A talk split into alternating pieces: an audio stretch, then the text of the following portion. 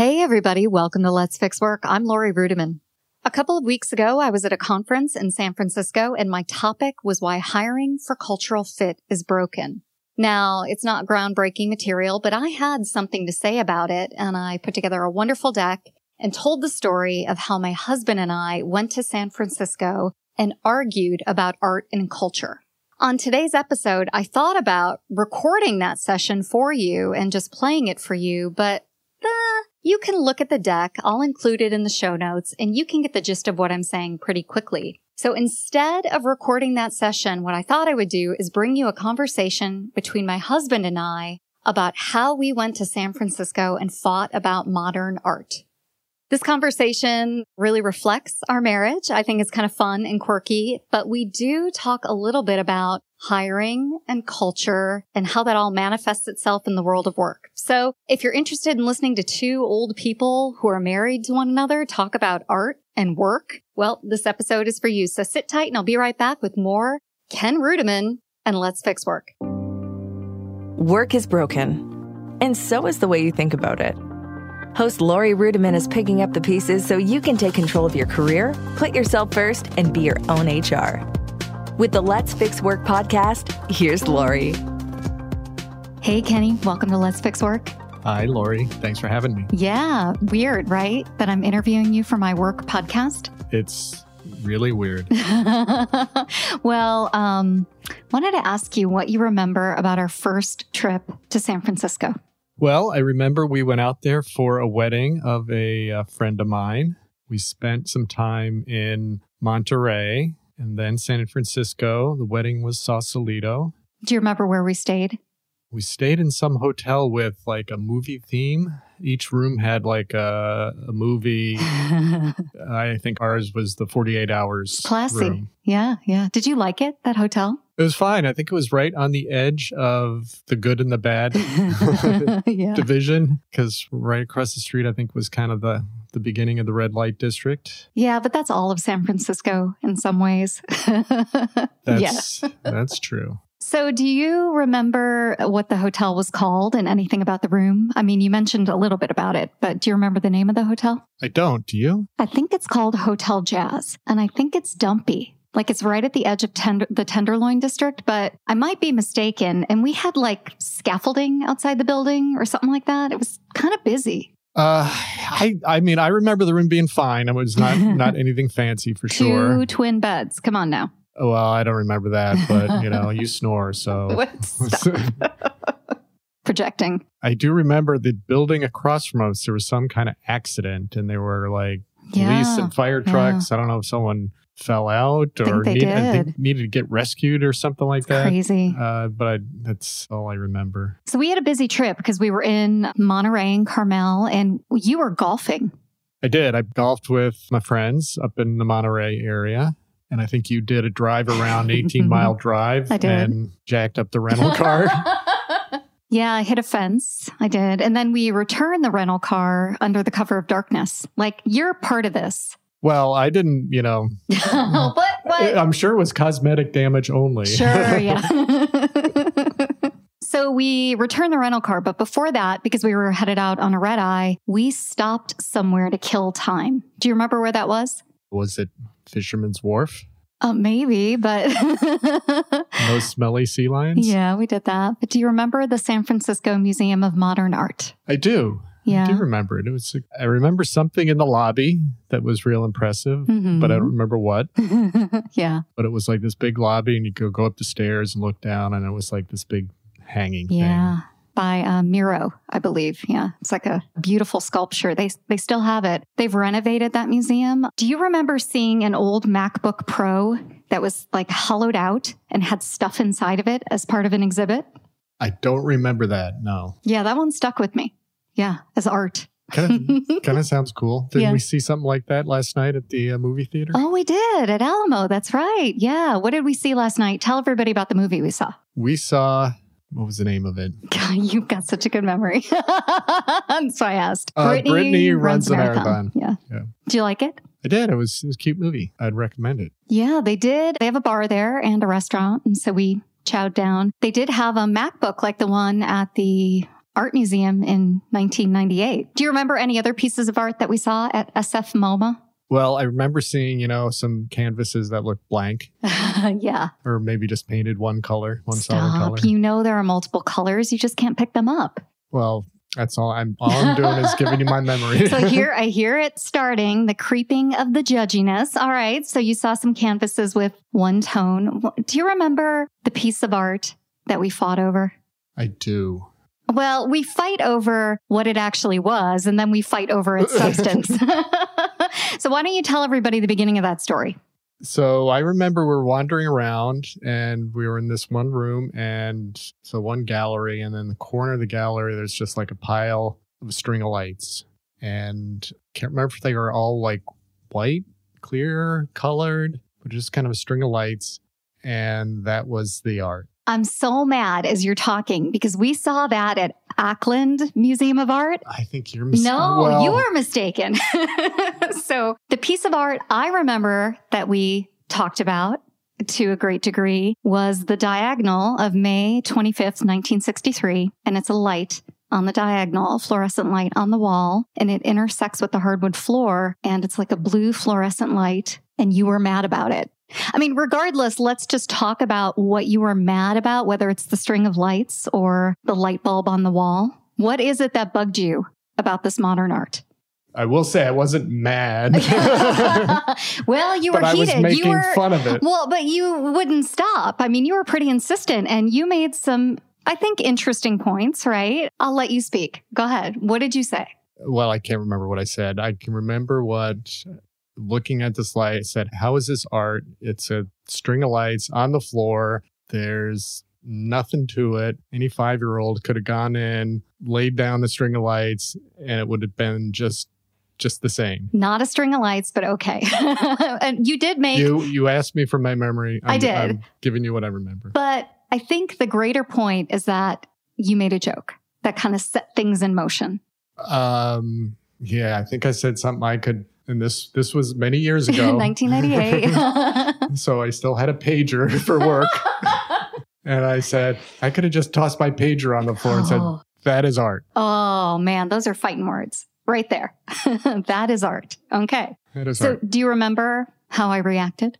Yeah, you were not happy at all. No, no. I think my communication skills are better in 2019 than they were in 1998. And I think back then you were a different person too. And I remember being upset, but really not being able to articulate how sad it was that we couldn't agree on modern art and how if we couldn't agree on this topic that was important to me and you didn't respect it, how could you love me? How could you be with me? But I think I mostly cried.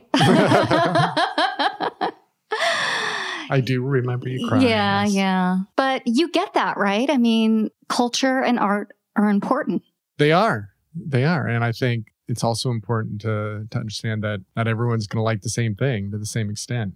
You know, back then I really buyed into the trope that you had to like align with your partner, your spouse, the person you choose in the world, like on a lot of things that you couldn't have a lot of light between the two of you. And I think that might be because I worked in human resources and culture is like this really important thing.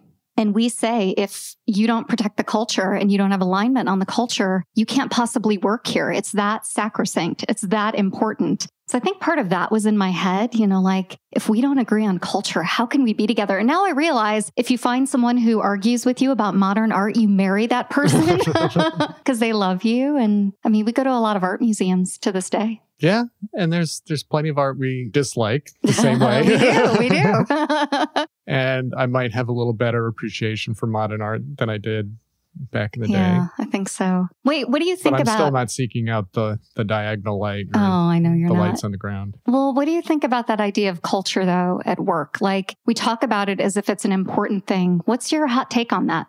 Well, I think I think culture is just a shortcut people use to communicate in some way what it's like to work at a company. You had mentioned once to me that as long as candidates ask for it, people aren't going to stop talking about it. Do you feel that way still?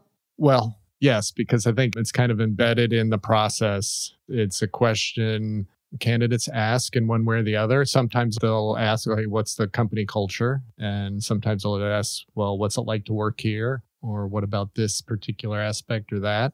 But I think in their mind, when they're saying culture, they're trying to get at what's it like to work in this company Yeah. or I- at this site or in this office or in this team. well, I think that's right. I think your word around hack earlier was interesting because as I get older, I realize that words have meaning. And if you slowly start to erode the meaning of the word, you erode a lot of things. You erode conversation, you erode communication. And when recruiting teams and hiring managers and people use the word culture for work instead of asking what they're really asking for, which is asking about benefits, transactions, attitudes, vibes, atmospheres, we're not having an honest conversation, or at least a not a clear conversation. What do you think about that? Yeah, I mean, I see your point in that I think you have a different view of using the word culture than people are commonly using it in the workplace or talking about the workplace. It doesn't bug me as much as it bugs you. it's, not, it's not your hill you're going to die on. but yeah, I mean, if, if you want to be more specific, that's a very broad general term and maybe not Yeah. applying to the sorts of things that people are interested in. So it always helps to be more specific about your questions and what you're interested in learning more about. you know, I went out to San Francisco, which is why our trip is on my mind to go teach a bunch of recruiters about culture and why it's so important. And I just really feel like companies don't have a culture. Like what they do does not deserve the word culture. They have racism and bias and inequities and wage inequality at work. And then furthermore, even if they do have a culture, like let's say they do, it varies from office to office, from location to location, even from team to team. And I just think it's inaccurate and lazy to use the word culture. Like it's not grasping what people are trying to communicate. And I don't know if it's the hill I'm going to die on, but I think it's something worth talking about, worth teaching, worth discussing within the HR community.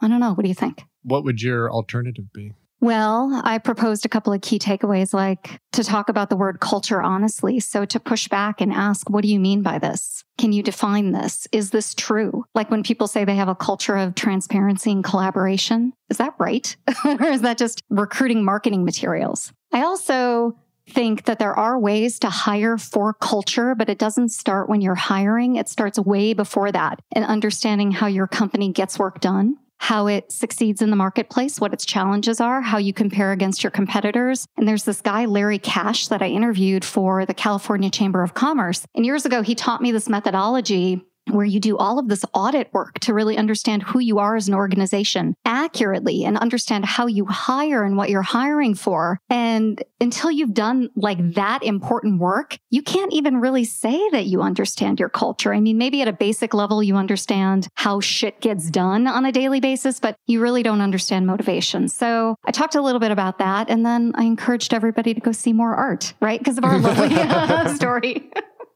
to go see the diagonal. Well, they should throw in a couple uh, sculptures and statues. wait, wait. Maybe go see some Rodin. Wait, Do you want to talk a little bit about why you said that? Well, because you hate seeing that stuff.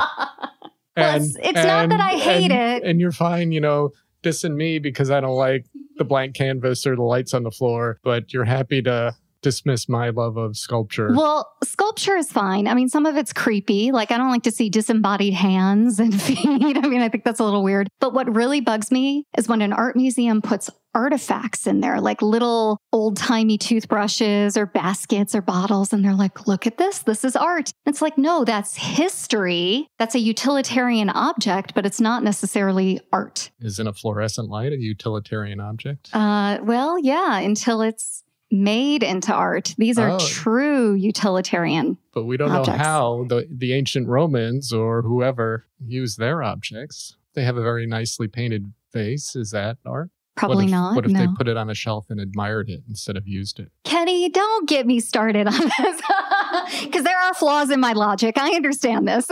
no, my point is we can like different things. we can. I'm really glad. and I'll stop making fun of your, your modern art if you stop making fun of my artifacts. I can't. well, I'm really glad we went to the Modern Art Museum all those years ago. That was a good trip. Me too. We should go back someday. Yeah. Oh my God. They've renovated it and it's a little bit more open. It's prettier. They've got a beautiful courtyard with like a living wall of plants. I mean, it's really just, it's stunning. I think parking is better. Yeah. That's important. yeah. Well, thanks again for talking about this with me. Loved every minute of it. Love you. Love you too. All right. Bye, everybody. Hey, everybody. I hope you enjoyed my conversation with Ken Ruettimann, my husband. If you like what you heard or have any feedback or have ideas and advice on how to make the show twice as good, you can hit me up at hello at letsfixwork.com. As always, there are resources, takeaways, links to my presentation that I gave out in San Francisco, and you can find that by going to laurieruettimann.com forward slash let's fix work dash 77. Let's Fix Work was recorded live in my dining room in Raleigh, North Carolina, and is produced by Danny Ozment and his team at Emerald City Productions. In the next few weeks, we have some crazy guests, including someone who is involved in the Fyre Festival and Lil Bub. Do you know Lil Bub? Oh, if you don't, I'm so excited to bring you that conversation. Now that's all for today, and I hope you enjoyed it. We'll see you next time on Let's Fix Work. If you're ready to make a real change in your workplace, start today by number one, subscribing to Let's Fix Work on the Apple Podcasts app or iTunes or Stitcher or Android or wherever you listen. Number two, write a five star rating and review. And number three, share it with a friend, colleague, or coworker who you think would enjoy our episodes.